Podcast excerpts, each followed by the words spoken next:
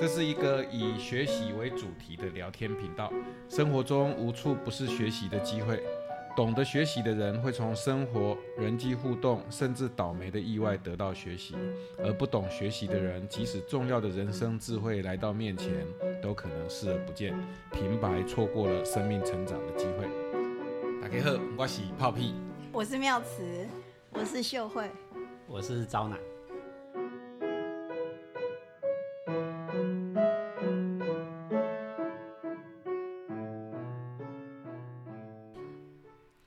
这次真的开始了。嗯嗯好啊，你练习那么多次了，你可以那个从头到尾讲一段，那我都不用剪的。我觉得秀秀慧介介绍那个蔡依林这一期的专访，这里面有一些东西其实蛮有意思的啊、是跟我们成人学习有关。其实我很多年前我就觉得蔡依林是成人学习的代表，就是她那时候几年前开始学蛋糕的时候，然后竟然学蛋糕还可以学到翻糖蛋糕，翻糖蛋糕可以学到得奖，在英国得奖。蔡依林很会学习哈，这个其实我老早有印象啊。我更早之前的印象是她在学钢管，那那时候专访的时候，她可能那时候还不到三十岁，然后学钢管啊、六腿啊、大腿内侧什么的六腿，就她很很拼搏这件事情，我是对她有印象。但他学翻糖蛋糕，这是给我一个非常大的启发，就是诶，这个人怎么会去学跟他的表演无关的东西？嗯，而且还那么的投入，然后学到还可以得奖，嗯啊，这个我就觉得这个很厉害。我曾经想过说，是不是可以找他来为我们社大代言，啊成为成人学习你。想太多了，先生。嗯 那你要讲一段吗？你看完特别有印象？我我是看到这一段专访，我觉得这个作者也很把握到了蔡依林的某些特色了哈。他引述蔡依林一段话，他说：“学生时代的学习是为了考试，我觉得长大后才是真正的学习，没有成绩的压力，也不为谁证明，就只是陪伴自己。”这样，好，蔡依林这个成人学习讲得很好，这完全就是我们社大的样子嘛哈，没有。我们也没有证书，也没有学历，也不是为了什么技职、什么证照，都不是。嗯，然后蔡依林还继续讲哈，现在跟过往的学习也很不一样了。啊，小时候拼命学钢管、练舞蹈，单纯是为了表演跟工作，但长大后各式各样的学习，阅读不同种类的书，看似跟工作无关，却能在重要时刻将看似不相关的事情都透过学习串联在一起。怎么样？有意思吧？嗯对啊。但我的疑惑是说，那当时为什么会想要学习跟工作无关的？因为在工作上他想要精进，然后我们有看到蔡依林很多，就是每一次的这个出新专辑，然后演唱会也都带给我们这个社会耳目一新，然后新的一种领域这样。那可是就是在工作面这个，我可比较能够理解。可是为什么一个人会想要呃去学习跟他工作无关的事情呢？这个就会让我想到，呃，在社区大学看到很多来上课的社区民众，他们也不是为了呃工作上的需要，或者是为了什么证照，因为我们也没有，那或者是为了什么呃精进自己在工作上的什么面向，很多时候反而是比较像来休闲娱乐，好，就是呃，他可能学吉他或者是学学舞蹈，很可能乐器，很可能蔡依林一开始学蛋糕也是这样啊，就是为了放松。对，为了放松啊，不然他们从年轻的时候还没就是出道，然后一直都在学表演、唱歌、跳舞，那这是他的工作啊，所以很可能他一开始学蛋糕也是为了放松啊。可是当然，就是他像这种，他做事情做到极致，以至于蛋糕玩下去以后，他 变成要得奖啊，那这是对对对，这另外一回事。这这是另外一回事，这学习要到什么？嗯 这个这个是另外一个嗯，话题，但但就是那，所以放松就寻寻找放松是学习的开成人学习的开始吗？好像不一定呢。我其实我也就是刚才选的那一段话，我也有觉得印象深刻。就是他后来有一个算小结论吧，他觉得学习就陪伴自己接近自我的方式。可是他有讲到说，长大之后才是真的学习。日常中也很多人他是带着压力来学习，比如他学画画，他想要画的比别人好。啊，后自己觉得画的不好，就是有那种比较的心态，就是即使没有打成绩了，可是他还是是有一种给自己的压力，这样。所以我就在想说，他提的这个不一定长大了，有很多人他长大了，可是还是带着那种压力，然后轻就是不轻松这样。嗯，就就在自己的体内就给自己压力，即使他来学画画，都会怕自己画不好。这可能需要一个解放的过程吧，松解的过程吧。你看我们那些就是上一代的长辈们哈，就是可能现在五六十岁那一辈人，其实他们是我们社大的第一批最啊主力的学员嘛。他们的成长是那个年代是经济上是非常辛苦的，所以节俭啊那种。啊，的那个年代走过的那种性格，要他们说我来学习就只是来玩啊，来放松，其实不太容易啊。我自己在报名台有看到一种现象，就他们来会觉得说我觉得卡实用哎，他们说会学一个实用的，啊什么实用呢？啊，不然就学个日语吧。那你可是你真的问他说学日语有什么实用？要就是为了唱卡拉 OK 而已啊，看得看得懂英文歌、日文歌词。这个其实不算算不上什么实用，但是他在意识上，他得要先告诉自己说啊，我来耳机来使用哎，啊，这种心情呢，就是还没有松解开来，就跟刚刚张楠在讲说，他就是还在有一种竞争的，啊，或者是我自己有没有学会，我这样有没有学好？那是一种就是这个社会或者是从小的一种竞争的习惯吧。但但刚刚你你讲那种。呃，对他来讲，就好像不能够学一个无用的事情。这这个是不是比较是我们习惯的一种社会的主流价值观？是功利主义，就是说，那他一定要学一个有用的，才才可以让自己花这个钱来，然后花这个时间来。我我刚刚讲会去讲这种有用没有用的这种学习的看法呢，其实就是为了呼应。呃，刚刚招南说的那种学习中的竞争，或者是有没有学到东西，因为它是属于同一种学习观。我们从小到大都是被认为学习就是要学到东西，然后学得很好，然后呢，啊，队伍丢丁博哈，每当队伍丢丁，就不能输在起跑点哈，不能输在起跑点是特别是现在，但是我们过去就是你学的好不好？好像没有学到东西就是浪费时间嘛。其实这些都是一种啊传统的我们对学习的看法嘛。嗯啊，但是蔡依林讲这个说陪伴自己，对不对？接近自己，那这个就很有意思，因为他不是为了跟别人竞争。但那那个我那个会不会也是后来才发生的事情？就是说。我我刚刚只是想对比说，那浙大的学员他一开始来好，或许他可能就要学一个有用的东西，可是在这个过程中，他发现那个学习跟他以前所以为的学习已经不一样。那蔡依林很可能是这样子啊，就是他一开始也许去学不一定是那么有意识的说，哦，我学习就是为了要接近自我。嗯，真的这么这么英明吗？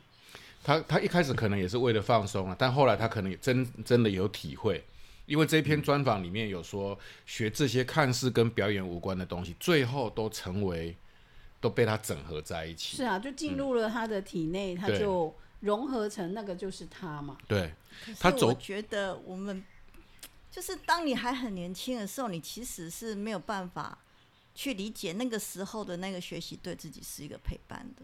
嗯，是因为你经过了。一些人生的历练，然后你往回看的时候，你才看懂了，原来那个时候的那一个学习，曾经陪我走过了这一段时间。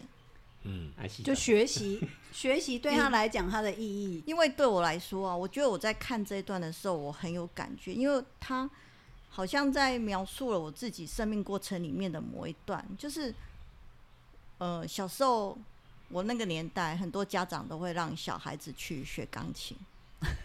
我也学过。那那个钢琴呢，就是父母去去炫耀自己的呃，小孩或者自己财力的一种方式嘛，但不可以把爸妈讲的那么功利。这不差不多啦。我觉得那个年代就是这样子、啊。可是我我我记得我小时候其实对于说，哎、我妈有时候会想要去炫耀这件事情，对小时候的我来说是很不舒服的。所以后来就客人来叫你 弹一段给大家听，是吧？没有客人都很有自觉，都看到钢琴之后就会主动要求哦，你恁昨天你耳更琴嘛？对就变成是就这。变成是一种 social 的工具嘛。嗯可是其实我并不讨厌学钢琴这件事情，嗯，你讨厌的是 social，对，就是这件事情被变成是一个跟我的跟我自己无关的事情，嗯，所以我后来就从来不在我妈在家的时候弹钢琴。嗯，就你不想强化这个对，所以我妈可能十几年来都没有听过我弹。钢琴。那 可是你一路都有在弹吗？然后，可是我的邻居都会告诉我妈说：“ 哦，你女儿的那个钢琴现在弹的怎样怎样，我都站在你家门口听了什么。”所以那时候，我觉得我妈其实也也怀有一种很奇怪的心情嘛。可是我为什么去讲这一段是后来到了快五十岁的时候，然后遇到一个生命很大的转折嘛？嗯，那很长期的那个闲赋在家的时候，我又重新就又开始去，钢琴。而且我我当时为什么会没有再继续学钢琴，是因为我弹到巴哈的时候，它就变成了我一个困境，噩我就梦，我就无法再往前了，然后就觉得我的那个学习可能只能到这里了，我的那个能力可能就到这里了。可是，在快五十岁的时候，我忽然想要去克服那个挑战，嗯，所以我又重新的把巴哈拿出来练了。然后这一次，我给自己很漫长的时间，然后就真的就从第一页开始，一直练到最后一页。我觉得那时候总有种感觉，就是当我弹到最后那一首的时候，我的人生可能会跨过另外一个阶段。所以你最近在重新练巴哈，我已经练完了，哇！哇，好感人的故事啊！可是从来没有听秀慧讲过。可是我的人生没有变得不一样。嗯，你不要那么急功近利啊！可是我我觉得，可是我觉得我就可以体会说，那个学习是一个陪伴自己的过程，更接近自己的过程。有道理，嗯，对，因为我在练的这个过程，我就回想起小时候我跟我妈的关系，然后这个这个钢琴是怎么影响了我跟我妈之间的互动，然后我怎么去看自己的学习。嗯。对，很有意思哎，秀慧这一段也让我想起来，我学为什么开始学纪录片，嗯。就是那也是就是我的呃人生就是参与社会运动的一个低潮时期，然后那时候低潮到就是我没有办法用用文字或者是用口语去表达任何关于情感的部分，就是平常日常对话这样可以，可是我没办法。就是当我要讲到某些情感面的这个 的时候 就不行了，完全卡住这样。所以我后来就想，嗯，那我我我我一定要，就我就被迫要去学习一个新的新的情感表达方式。然后刚好那时候社大有开纪录片的课程，然后我就去学，然后学习用影像的方式来表达我的情感。就是那那个那个那个学习的经验对我而言是，就是也有也很接近呃，刚刚秀慧讲那种，就是陪伴自己，然后触摸到自己的那个过程。然后那个当然就是呃，纪录片影像这个对我来讲是完全是新的东西，然后就在那个过程中慢慢的被疗愈了。那刚才这两段呢、我有听到一个不一样的地方，就是有秀慧在讲那个自己练琴，感觉是自己一个人就这样学习，然后样子讲是去上课，我在想说，就是蔡琳她这种天后应该也不会去 上什么补习班嘛，就是我们都很强，就是经验里面都会强调你学习跟别人的那个关系这样。那刚才在那两段里面，好像是在一个不同的学习的环境还是状况下，然后都有体会。我我觉得秀慧的钢琴看似现在到了五十岁，重新把钢琴本拿出来练，看似是自己一个人，但说不定有一个他人在，是妈妈。嗯，对，是。然后妙慈去社大上课，好像跟一群人在一起学习纪录片，但其实他是在通过自己的某些过程。呃，蔡依林讲的陪伴自己、接近自己，那个自己不是一个真空存在的，这个自己谁都不是真空存在的，也不能独立存在于这个社会。所以我觉得更精准的讲，应该是说陪伴那个在人群中的自己，接近那个在社会中的自己。嗯，多说一点嘛。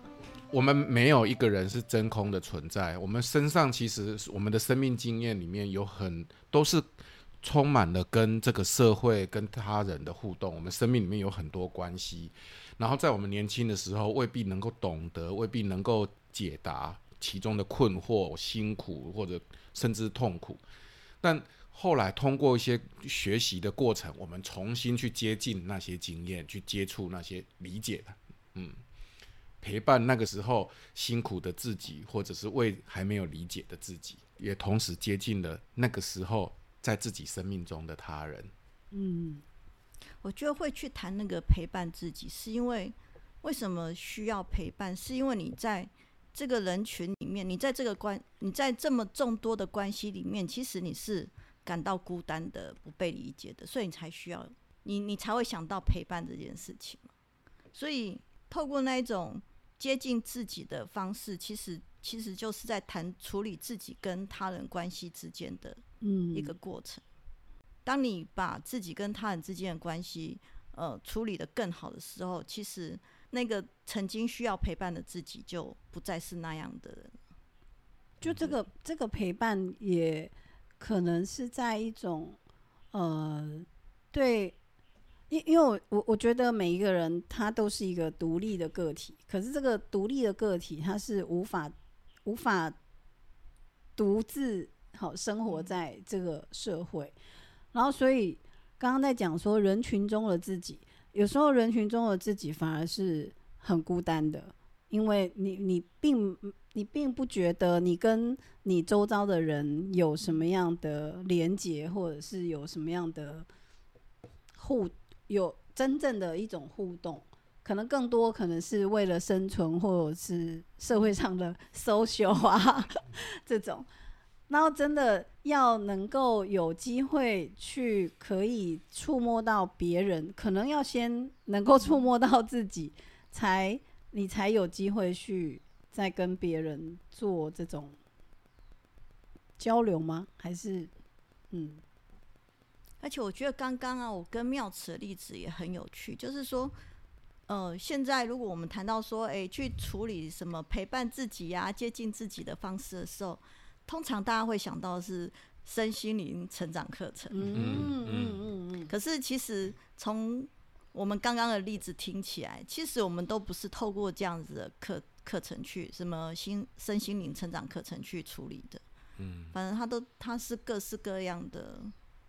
看似不相关的，嗯，所以那个学，我觉得那个可能要回到说，到底是因为一个学习什么样的特性，让我们可以去更接近自己，去陪伴自己，嗯，那个是什么呢？